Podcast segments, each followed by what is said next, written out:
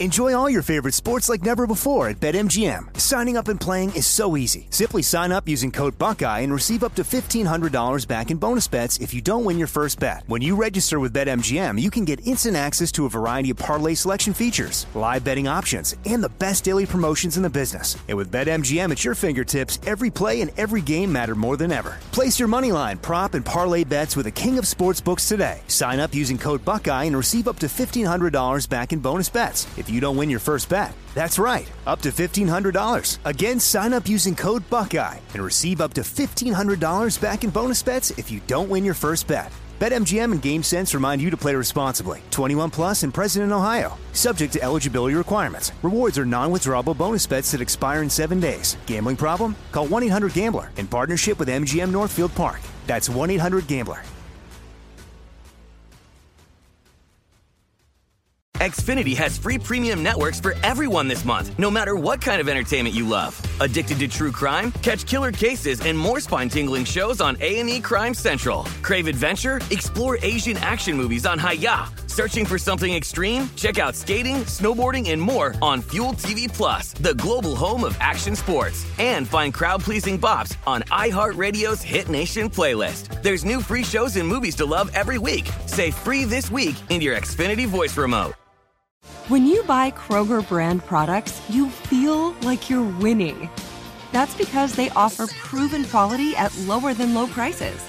In fact, we guarantee that you and your family will love how Kroger brand products taste, or you get your money back. So next time you're shopping for the family, look for delicious Kroger brand products because they'll make you all feel like you're winning.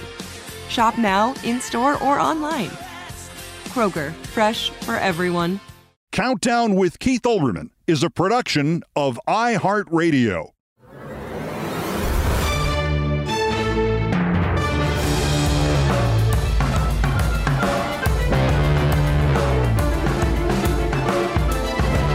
Trump indicted, and the lone true surprise is the six unindicted co conspirators. Because for once, Donald Trump is not alone on the stage of infamy, and it may yet prove that the Trump six are as important to this case as anything else because they can only be unindicted because the special prosecutor is holding out hope, holding out an offer that he can make them into witnesses by deferring indicting them and by implicitly threatening to indict them. Plus, we all think we can figure out with certainty who at least the first five of them are, and each now has the sword of Damocles hanging over his or her head. And I will run down the best information available here as to their identities hours after the indictment. I'll do that in a moment.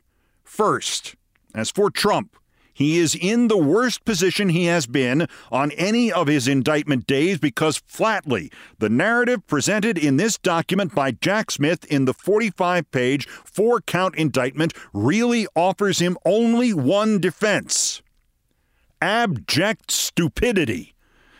Despite having lost, it begins, the defendant was determined to remain in power so, for more than two months following Election Day on November 3, 2020, the defendant spread lies that there had been outcome determinative fraud in the election and that he had actually won. These claims were false, and the defendant knew that they were false. But the defendant repeated and widely disseminated them anyway to make his knowingly false claims appear legitimate, create an intense national atmosphere of mistrust and anger, and erode public faith in the administration of the election.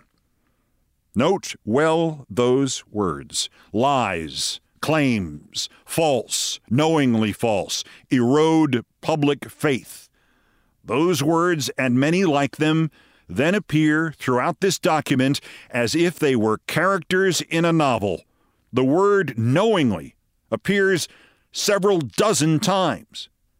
Smith has indicted Trump not merely for trying to overthrow the 2020 election, not merely for trying to stop the peaceful transfer of power, not merely to try to savage American democracy, but of doing all that while he knew every moment of every day that he was lying as he did so. Again and again, prosecutors quote Trump advisors, lawyers, political appointees, counselors as telling him he lost.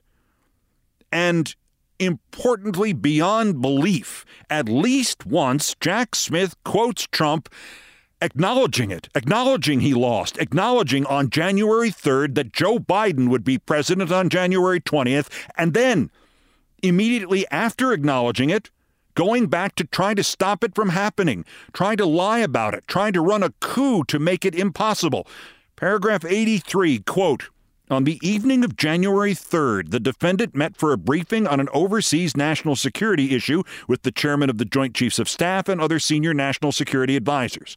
The chairman briefed the defendant on the issue, which had previously arisen in December, as well as possible ways the defendant could handle it when the chairman and another advisor recommended that the defendant take no action because Inauguration Day was only 17 days away and any course of action could trigger something unhelpful, the defendant calmly agreed, stating, Yeah, you're right. It's too late for us. We're going to give that to the next guy. But Trump did not give that to the next guy. Paragraph 84, quote, the defendant moved immediately from this national security briefing to the meeting that the acting attorney general had requested earlier that day. The defendant expressed frustration with the acting attorney general for failing to do anything to overturn the election results, and the group discussed co conspirator four's plans to investigate purported election fraud and to send his proposed letter to state officials a copy of which was provided to the defendant during the meeting. That happened right after the acknowledgement he had lost. There are only two explanations anyone could offer for that kind of behavior to acknowledge you have lost the election and are leaving office in one meeting and then go to a second meeting immediately thereafter over how to stay in office. Either you are stupid to the point of mental incompetence, or you are engaged in a conspiracy to knowingly defraud the people of the United States of America by any and all means available to you. And you cannot plead stupid. One more quote, only because if you wanted somebody to just read this aloud, that's what AI is for, I guess. There are two evidentiary surprises in this. One is that one Trump advisor, above all others, repeatedly told him he had no case. There was no fraud. There was no way. CNN's sources have identified this one advisor as Jason Miller and more importantly, evidently gleaned from the notes that Mike Pence turned over to the special counsel's office. January 1st, 2021, Trump calls Pence, berates Pence for opposing the charade in which Pence would have claimed his ceremonial role during the electoral vote count was in fact decisive, and Pence told Trump there was no such constitutional authority for any vice president, and Trump replied to Pence, quote, You're too honest, unquote. The remorseless dishonesty of Donald Trump's entire life on this earth was summarized in that one quotation. And if Pence were to testify that he heard him say that, or God forbid that there's a recording of that, it could convict Trump by itself. Quote, You're too honest. Most disturbing of all about that, and not mentioned in the indictment, not even truly implied, not mentioned in the coverage of this, Trump is still doing this. All of it, daily, hourly. He did it just before the indictment was revealed. He did it in response to the indictment being revealed. He'll do it again tomorrow. Now to our game the unindicted co conspirators game. And who, a combination of crowdsourcing and conventional wisdom, believes these six people are And by the way, if even just one or two of them flip, the others go to jail. And Trump with them, Keith's lead pipe cinch. Number one is described as, quote, an attorney who was willing to spread knowingly false claims and pursue strategies that the defendant's 2020 reelection campaign attorneys would not. Oh, Mr. Kotter, Mr. Kotter, I know, I know. That's Rudy. I believe even the crowdsource vote on that is 100% Rudy. Smith mentioned everything here but the dripping hair dye.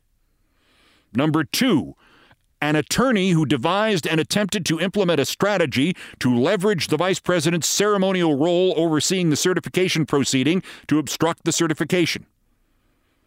Golly, who would that be? Who could have been behind the Eastman plan described right there? Oh, John Eastman.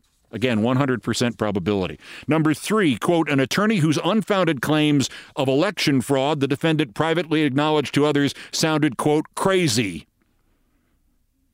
No duh. That would be Sidney Powell, and no adjective has ever fit any other human better. Number four, quote, a Justice Department official who attempted to use the Justice Department to open sham election crime investigation. Oh, Je- Jeffrey Clark. My God, this is way easier than Wordle. But now it gets tricky. Number five, quote, an attorney who assisted in a plan to submit fraudulent slates of presidential electors. I was stuck. The group Mind identified this as Kenneth Chesebro, the lawyer who worked with Eastman, and I'm certain that's right now. Then the stumper, number six. The deep throat of this conspiracy. A political consultant who helped implement a plan to submit fraudulent slates of presidential electors to obstruct the certification proceeding. I would offer here that if this person is not identified shortly, there will be books written about his or her identity because there are only about ooh, 11 billion possibilities.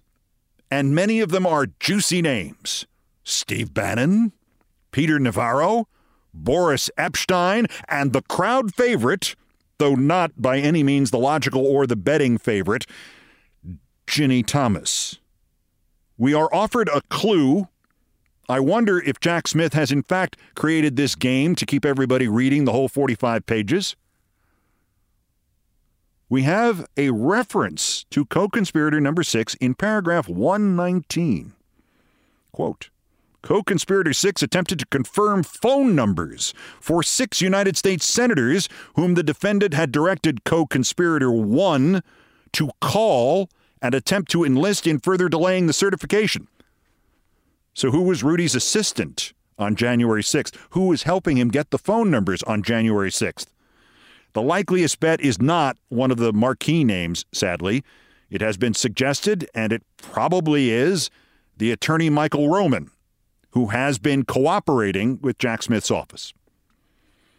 Some bookkeeping. The four charges are the ones we have discussed here previously 18 U.S. Code 371, conspiracy to defraud the United States, 18 U.S. Code 1512K, conspiracy to obstruct an official proceeding.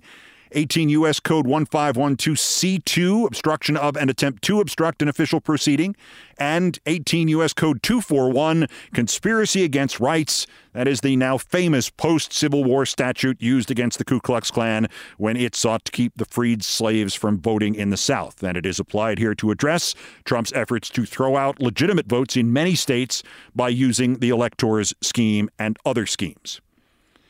Trump is to appear in court on Thursday at 4 p.m., it is reported, in the courtroom of Judge Moxila Upadhyay. The case itself has been assigned to Judge Tanya Chutkan, an Obama appointee who has not only overseen dozens of January 6th trials already, but has, in fact, and this is statistically proven, given out the stiffest sentences. And yes, the news of the indictment was barely out when a Trump spokesperson compared his prosecution to things from Nazi Germany. Because, as I noted before, underscoring all of this indictment and all of the efforts to bring this, the worst American criminal of all time, to justice, is the sobering reality that all that is alleged here, all that is contended against Donald John Trump, all of it he's still doing it.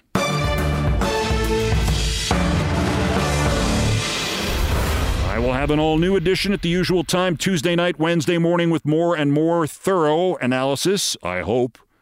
What follows after the break is from Tuesday's podcast. And as I always say, if you want to hit stop now because you've already heard it, I won't take it personally. This is Countdown. Enjoy all your favorite sports like never before at BetMGM. Signing up and playing is so easy. Simply sign up using code Buckeye and receive up to $1,500 back in bonus bets if you don't win your first bet. When you register with BetMGM, you can get instant access to a variety of parlay selection features, live betting options, and the best daily promotions in the business. And with BetMGM at your fingertips, every play and every game matter more than ever. Place your moneyline, prop, and parlay bets with the king of sportsbooks today. Sign up using code Buckeye and receive up to $1,500 back in bonus bets. If if you don't win your first bet. That's right, up to $1,500. Again, sign up using code Buckeye and receive up to $1,500 back in bonus bets if you don't win your first bet. BetMGM and GameSense remind you to play responsibly. 21 plus and present in Ohio. Subject to eligibility requirements. Rewards are non-withdrawable bonus bets that expire in seven days. Gambling problem? Call 1-800-GAMBLER in partnership with MGM Northfield Park. That's 1-800-GAMBLER. Xfinity has free premium networks for everyone this month, no matter what kind of entertainment you love. Addicted to true crime? Catch killer cases and more spine-tingling shows on A&E Crime Central. Crave adventure? Explore Asian action movies on Hi-YAH. Searching for something extreme? Check out skating, snowboarding, and more on Fuel TV Plus, the global home of action sports. And find crowd-pleasing bops on iHeartRadio's Hit Nation playlist. There's new free shows and movies to love every week. Say free this week in your Xfinity voice remote. I'm Katya Adler, host of The Global Story. Over the last 25 years, I've covered conflicts in the Middle East, political and economic crises in Europe, drug cartels in Mexico.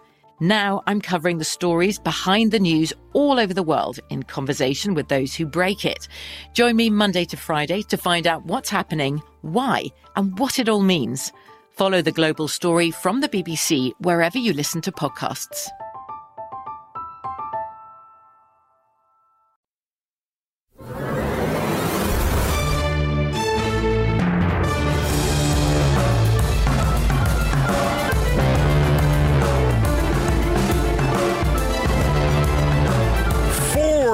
Foreshadowing.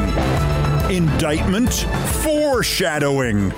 Quote, this is really bad news for Biden, Trump wrote last night, though n- not really, no. Quote, which means I will probably be indicted again soon, unquote. Do you like that foreshadowing? Or how about this foreshadowing? Fani Willis sends an email to county commissioners asking them to make sure they keep themselves and their staff safe. And orange security barriers have gone up around the Fulton County Courthouse. And yesterday was the first of 10 days before August 18th when she ordered 70% of her staff to work remotely. I don't know what could all that possibly mean. Willis gave a TV interview, quote, the work is accomplished. We've been working for two and a half years. We're ready to go, unquote. I wish the district attorney would not be so bloody evasive. The judge the same judge, Robert McBurney, like they only have the one in all of Georgia. McBurney tossed the last Trump attempt to toss the evidence yesterday and to disqualify the DA yesterday. And the untossed DA also says her schedule is her schedule. Two grand juries, neither meets on Wednesday.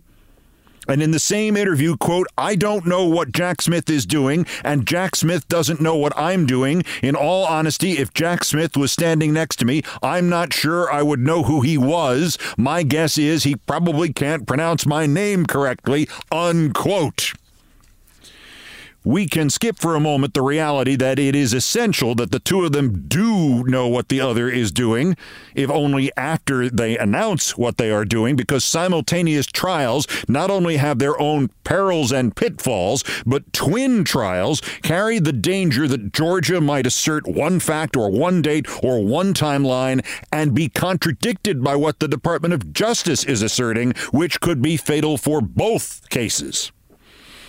We now go back to the DOJ, and there is still that January 6th target letter from Jack Smith hanging like the sword of Damocles over Trump's head, and the fact that if Smith sticks to a timeline that matches the documents case, he is indicting today or Thursday at the latest. And the fact that his Trump January 6th grand jury was expected to convene today, and while Trump's latest self pitying post which would be number 3,447,237. Collect the whole series.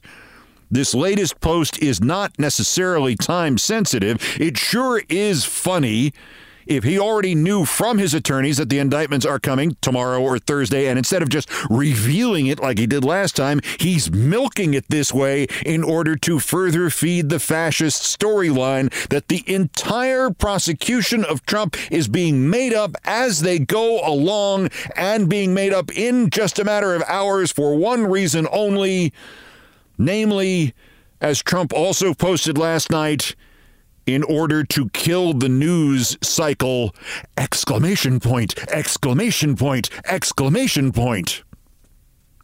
I mean what does trump think his supporters are? Idiots? Yes he thinks they're idiots. And that's largely because they're idiots. You doubtless saw the interior numbers on the latest new york times gop poll which were far more important than the exterior ones about how much he's leading DeSantis by because the interior numbers shows 91% of Republicans who rely on Fox do not think Trump committed any serious crimes. 91% and 85% say Republicans must stand behind Trump regardless. And 83% say Trump was merely exercising his right to contest his 2020 loss. And it's just too bad Nobody was ever out there 20, 25 years ago saying Fox News and Rupert Murdoch would end democracy and kill us all, and the uninfected portions of American media and the public had to do everything we could to kill Fox News first. Oh, yeah, right, I did all that and got dismissed as the O'Reilly of the left, and I was only doing it for ratings, and my tendency to say I told you so only in many, many, many more words is perhaps my least attractive personality trait.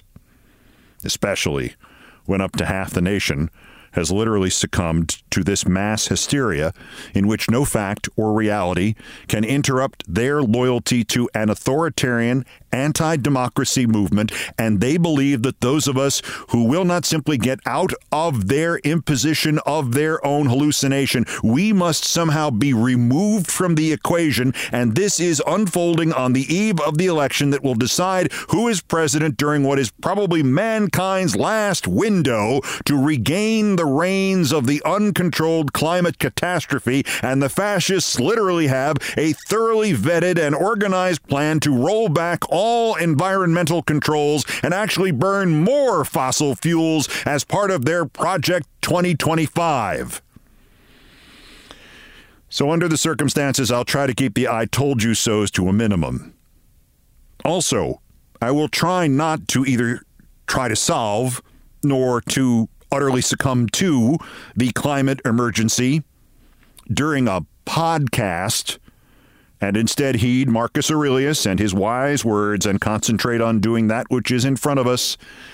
And that would be right now this guy De Oliveira and the postponement of his actual indictment yesterday because he doesn't have a Florida lawyer just like the last guy. Add another week's delay to the Trump documents trial schedule, Aileen. De Oliveira does have a Trump PAC attorney named John Irving and thus Carlos, the boss, wants the server deleted. De Oliveira lives in, as my childhood friend Will Bunch of the Philly Inquirer noted, he lives in the world according to Trump. This latest of Trump's countless victims, you effed up, you trusted us, might scare the hell out of Trump because if he flips, the way the IT manager Yuscil Taveras flipped, Trump can't beat the obstruction of justice rap. Cannot. But legal minds think the fact that he's already been indicted makes him a less likely flippee, because how does that look when he testifies for the prosecution and the defense says, Aren't you simply saying what the special counsel told you to say because he indicted you? And then he dropped the charges, so you're not going to jail? There was one other minor news blip last night. CNN reported that a new court filing from Jack Smith's office confirms that it has obtained new security video that pertains to the effort to destroy evidence, and that is all it reveals. We don't know what it is, just that they got it after the last set of indictments. Could be video of De Oliveira and Walt Nauta carrying bankers' boxes on their backs. Could be video of the Ivana burial. We don't know. Of much more interest, the federal election campaign filings were due yesterday, and the ethics outfit CREW analyzed the one submitted by the Trump leadership PAC, which is sarcastically named Save America. It finds the PAC made three payments to political allies, which is what a leadership PAC of any stripe is supposed to do. Three. It made just a few more payments to Trump's lawyers, 169 of them. The money figure is unclear. Could be 20 million, could be 40 million, as originally reported. The fact that Save America is now Save Trump's ass with lawyers, that is not unclear. Three payments to political allies, 169 of them to Trump's lawyers.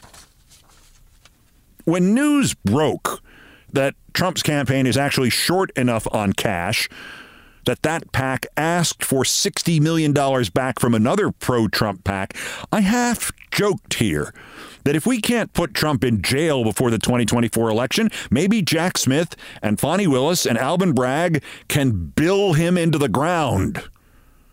Those lawyer hours can mount up quickly.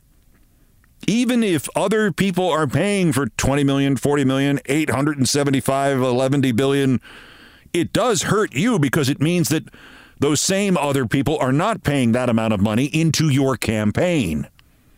What if Trump or his campaign or both really, really, really had money troubles?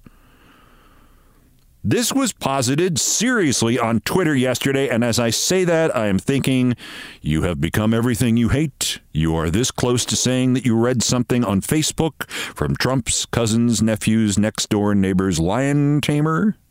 But there is no mistaking that as devoted as Trump has been to never letting a dollar go unspent as long as it is your dollar, the legal bills are mounting exponentially now, and having your PAC ask for your money back from the other PACs cannot be an ordinary day at the campaign.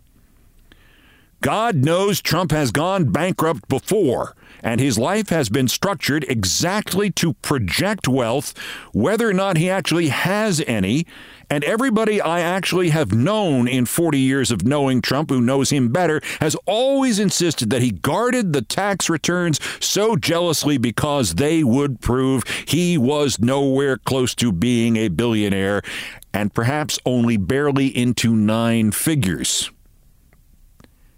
This on Twitter was the thesis that what Trump is, is cash poor, that he could be telling the truth about his net worth without revealing that, as the writer put it, his businesses are worth a lot of money, but they don't make a lot of money. Some don't make any money at all. And that is 100% provably true. The writer was a man named Brian Jacobson, a self announced veteran of 25 years in the tech sector and a cloud expert, and also a Second Amendment advocate. So I ain't just echoing an opinion from our side of the cognitive gap here. It is this Jacobson's contention that, quote, Truth Social is killing Donald Trump's finances and may sink his presidential bid. I'm not sure about the second part of that, but the first part may really be true. The idea he posits was to launch that social media site, grab all the Twitter users angry at Jack Dorsey's successors, and then take it public and let stockholders fund it via the merger with the Digital World Acquisition Company, the merger that just fell through, the merger which government agencies are now querying. Instead, Elon Musk bought Twitter turned it into what it has become the playpen of the clods. Truth Social got half the users it expected or less. the merger collapsed, and instead of getting a check for up to half a billion dollars, Trump winds up still owning 90% of Truth Social himself and paying all of its operating expenses. And what are they? 50 million, 30 million, who knows how much? It is Mr. Jacobson's conclusion that this means Trump suddenly has a little less than the 500 million Trump owned dollars with which to self finance his campaign or his legal defense or De Oliveira's legal defense or all of the above. No cash flow, just bills, bills, bills from lawyers about Jack Smith and lawyers about Fani Willis and lawyers about Alvin Bragg and lawyers about Truth Social and this merger that went belly up. Jacobson then jumps to the rather startling conclusion, which is where I seem to be getting off the train here, that Trump will either have to get a huge amount of money from this legal defense fund he is just starting, or he will be faced with folding Truth Social or bowing out of the presidential race. And I think that's farcical. Trump is not smart enough to do either and he's congenitally incapable of admitting defeat either in social media business or in a presidential candidacy that, oh, by the way, is literally necessary to keep his own ass out of jail. But what is absolutely logical and legit is that the truth social gambit may seriously hamstring Trump's ability to keep money flowing into his legal defenses and into his campaign simultaneously. And then my guess would be no, he's not going to drop out. He would simply try to campaign with less money than this extraordinary attempt to extricate himself from jail and put all the rest of us in it in his place will need. Plus, ultimately, even if the theory is crap, the bottom line is Jacobson's theory is absolutely delightful and it's worth wallowing in for a moment. Because, yeah, this is true. And I hadn't thought about this before. Donald Trump's social media ambitions and his personal finances, and to some degree, fatal or trivial, have been seriously damaged by Elon Musk. Let them fight.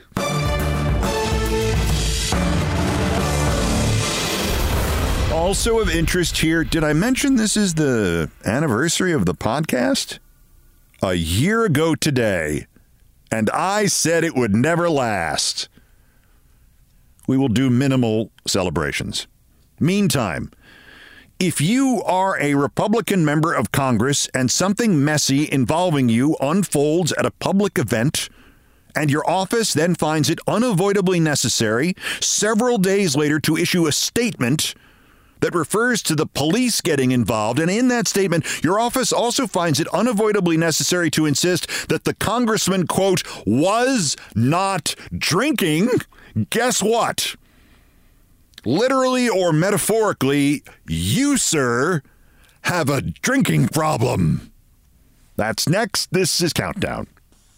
Enjoy all your favorite sports like never before at BetMGM. Signing up and playing is so easy. Simply sign up using code Buckeye and receive up to $1,500 back in bonus bets if you don't win your first bet. When you register with BetMGM, you can get instant access to a variety of parlay selection features, live betting options, and the best daily promotions in the business. And with BetMGM at your fingertips, every play and every game matter more than ever. Place your moneyline, prop, and parlay bets with the king of sportsbooks today. Sign up using code Buckeye and receive up to $1,500 back in bonus bets. If you don't win your first bet. That's right, up to $1,500. Again, sign up using code Buckeye and receive up to $1,500 back in bonus bets if you don't win your first bet. BetMGM and GameSense remind you to play responsibly. 21 plus and present in Ohio. Subject to eligibility requirements. Rewards are non-withdrawable bonus bets that expire in seven days. Gambling problem? Call 1-800-GAMBLER in partnership with MGM Northfield Park. That's 1-800-GAMBLER. Xfinity has free premium networks for everyone this month, no matter what kind of entertainment you love. Addicted to true crime? Catch killer cases and more spine-tingling shows on A&E Crime Central. Crave adventure? Explore Asian action movies on Hi-YAH. Searching for something extreme? Check out skating, snowboarding, and more on Fuel TV Plus, the global home of action sports. And find crowd pleasing bops on iHeartRadio's Hit Nation playlist. There's new free shows and movies to love every week. Say free this week in your Xfinity voice remote. From BBC Radio 4, Britain's biggest paranormal podcast is going on a road trip. I thought in that moment, oh my God, we've summoned something from this board. This is Uncanny USA. He says, Somebody's in the house, and I screamed. Listen to Uncanny USA wherever you get your BBC podcasts, if you dare.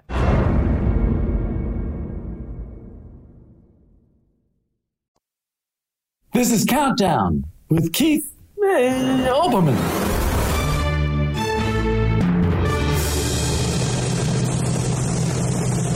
Postscripts to the news, some headlines, some updates, some snark, some predictions. Dateline White Deer, Texas. His office now admits that Congressman Ronny Jackson, the disgraced former White House physician and withdrawn Trump candidate to run the VA, was, quote, briefly detained by law enforcement at a rodeo outside Amarillo, Texas, Saturday night. The office insists Jackson had been summoned to help a 15 year old girl having some sort of medical emergency, and somehow it was so noisy that the cops grabbed him.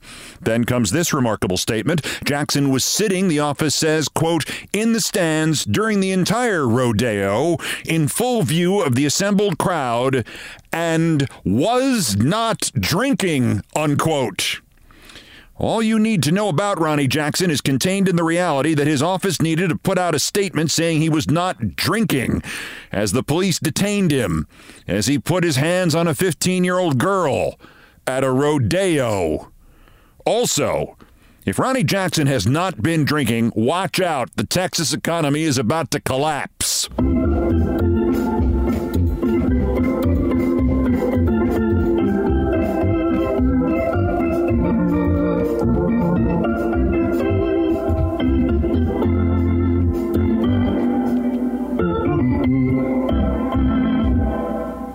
Nancy Faust. Dateline San Francisco, the giant glowing X sign has been taken off the roof of Twitter headquarters. Looks like it was an inside job rather than the city stepping in.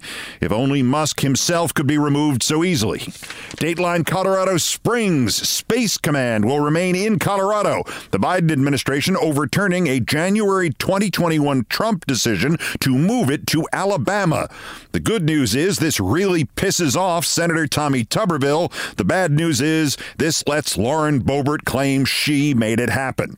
And Dateline Washington, this will stun you. After the FEC filings yesterday, it turns out Robert F. Kennedy Jr.'s presidential super PAC raised $9,800,000 through the end of June, 5 million of which, more than 50%, was from one donor. Timothy Mellon, 81 year old heir to the banking fortune and longtime Trump donor. So RFK Jr. is running as a Democrat, financed by a Republican, when in fact he is actually an asshole.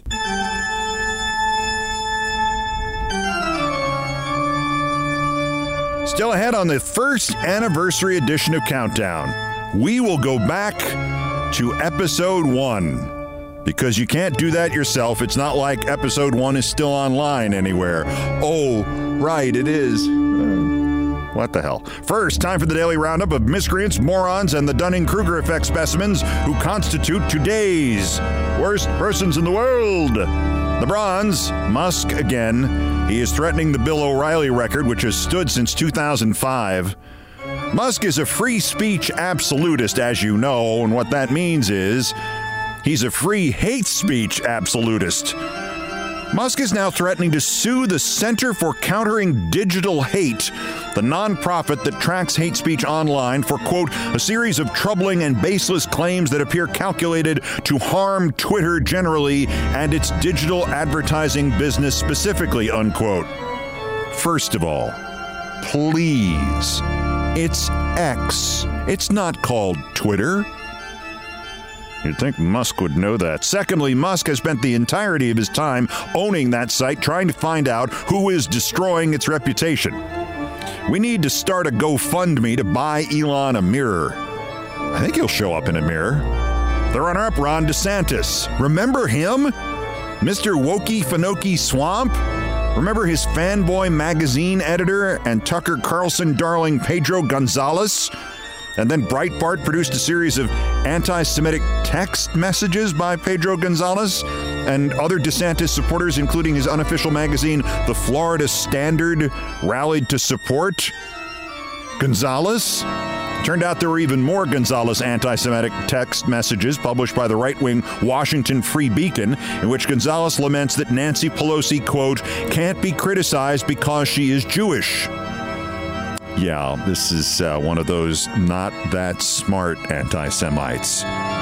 Waiting for reaction from DeSantis if he can find his mouth with both hands. But our winner, Congressman Derrick Van Orden of Wisconsin, you heard about this, right? Last week, a group of 16 and 17 year old Senate pages on their last night in the Capitol took photos of the place, and some apparently got down on the floor to grab images of the magnificent ceiling with their iPhones, which is when Van Orden, in whose office the same night passersby photographed a significant amount of alcohol in bottles, Van Orden approached the group and started swearing at the 16 and 17 year old kids. What the F are you all doing? Get the F out of here. You are defiling the space, you pieces of S.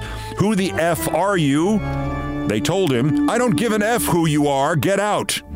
Condemned by Democratic leaders and Republican leaders and Senate leaders and House leaders, this Van Orden schmuck doubled down. He not only insisted the pages were treating the Capitol, quote, like a frat house common room, he told a Milwaukee paper that they were, quote, terribly disrespectful to lay on the grave of a soldier that died fighting for freedom. Yeah, uh, congressman, and I use the term loosely even in this day and age, there are no graves in the U.S. Capitol.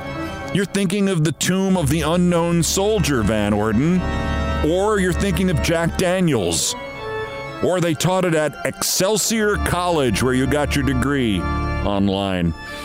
But this, of course, gets worse. Turns out that while Van Orden was running for that House seat, he went into a Wisconsin library and he went nuts over a display of books on LGBTQ topics during Pride Month. He started shoving the books and he lit into what he assumed, I guess, was a library staffer, but was, guess what? A 17 year old girl, another teenager who was a library page. Another page. So, this Van Orden is not only a historical ignoramus who thinks somebody is buried under the floor of the Capitol, but he's a 53 year old man who has a habit of picking on teenage girls. And there's an even bigger issue. Van Orden continues to believe he is in the right here because the pages were quote unquote defiling the Capitol. Van Orden was in Washington on January 6th, attended the Trump rally, and then went to the Capitol. And he thinks somebody else defiled it? Derrick, the only thing buried at the Capitol is your empties, Van Orden. Today's worst person in the world.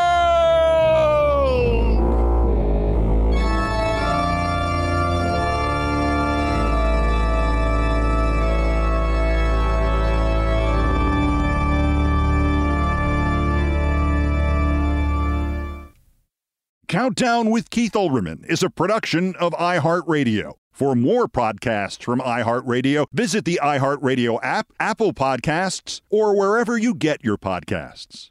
At Bet365, we don't do ordinary. We believe that every sport should be epic. Every home run, every hit, every inning, every play. From the moments that are legendary to the ones that fly under the radar. Whether it's a walk-off grand slam or a base hit to center field. Whatever the sport, whatever the moment, it's never ordinary at Bet365. 21 plus only must be present in Ohio. If you or someone you know has a gambling problem and wants help, call 1-800-GAMBLER. Xfinity has free premium networks for everyone this month, no matter what kind of entertainment you love. Addicted to true crime? Catch killer cases and more spine-tingling shows on A&E Crime Central. Crave adventure? Explore Asian action movies on Hi-YAH. Searching for something extreme? Check out skating, snowboarding, and more on Fuel TV Plus, the global home of action sports. And find crowd pleasing bops on iHeartRadio's Hit Nation playlist. There's new free shows and movies to love every week. Say free this week in your Xfinity voice remote.